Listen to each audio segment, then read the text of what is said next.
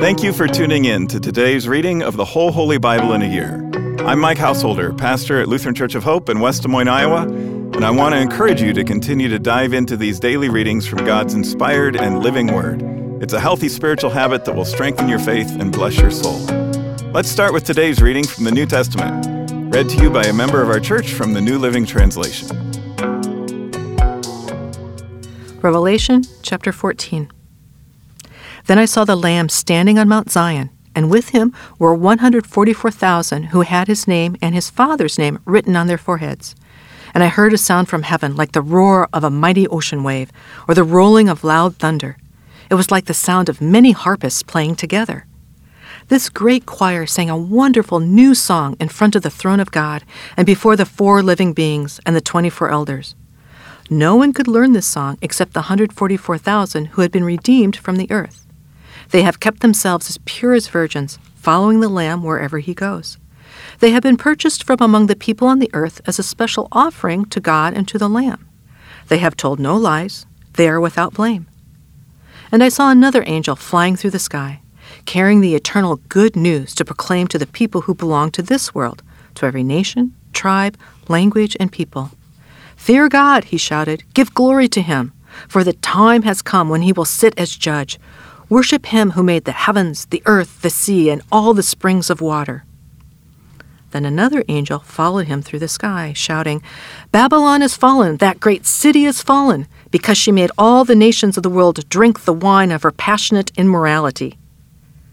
Then a third angel followed them, shouting, Anyone who worships the beast and his statue, or who accepts his mark on the forehead or on the hand, must drink the wine of God's anger it has been poured full strength into God's cup of wrath.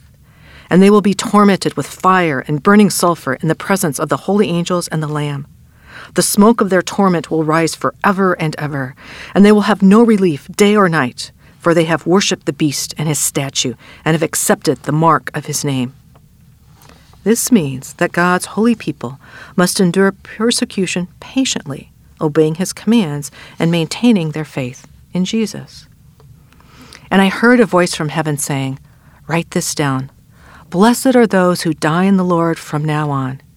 Yes, says the Spirit, they are blessed indeed, for they will rest from their hard work, for their good deeds follow them. Then I saw a white cloud, and seated on the cloud was someone like the Son of Man. He had a gold crown on his head and a sharp sickle in his hand. Then another angel came from the temple and shouted to the one sitting on the cloud Swing the sickle, for the time of harvest has come. The crop on earth is ripe. So the one sitting on the cloud swung his sickle over the earth, and the whole earth was harvested. After that, another angel came from the temple in heaven, and he also had a sharp sickle. Then another angel, who had the power to destroy with fire, came from the altar. He shouted to the angel with the sh- sharp sickle, Swing your sickle now to gather the clusters of grape from the vines of the earth, for they are ripe for judgment. So the angel swung his sickle over the earth and loaded the grapes into the great winepress of God's wrath. The grapes were trampled in the winepress outside the city, and blood flowed from the winepress in a stream about 180 miles long and as high as a horse's bridle. That was our New Testament reading for today. To learn more and better understand these daily Bible readings, join us for worship at Hope on weekends, where we'll preach on the assigned readings from the previous week. And tune into my weekly podcast, Pastor Mike Drop Live, for a more in depth discussion of the passages from Scripture that we're reading. Our goal isn't just that you know what the Bible says, but that you'll learn to live it out in daily life. With that in mind, let's continue now with today's Old Testament reading. Obadiah this is the vision that the sovereign Lord revealed to Obadiah concerning the land of Edom.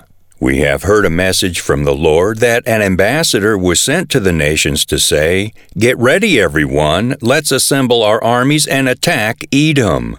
The Lord says to Edom, I will cut you down to size among the nations. You will be greatly despised. You have been deceived by your own pride because you live in a rock fortress and make your home high in the mountains. Who can ever reach us way up here, you ask boastfully? But even if you soar as high as eagles and build your nest among the stars, I will bring you crashing down, says the Lord. If thieves came at night and robbed you, what a disaster awaits you!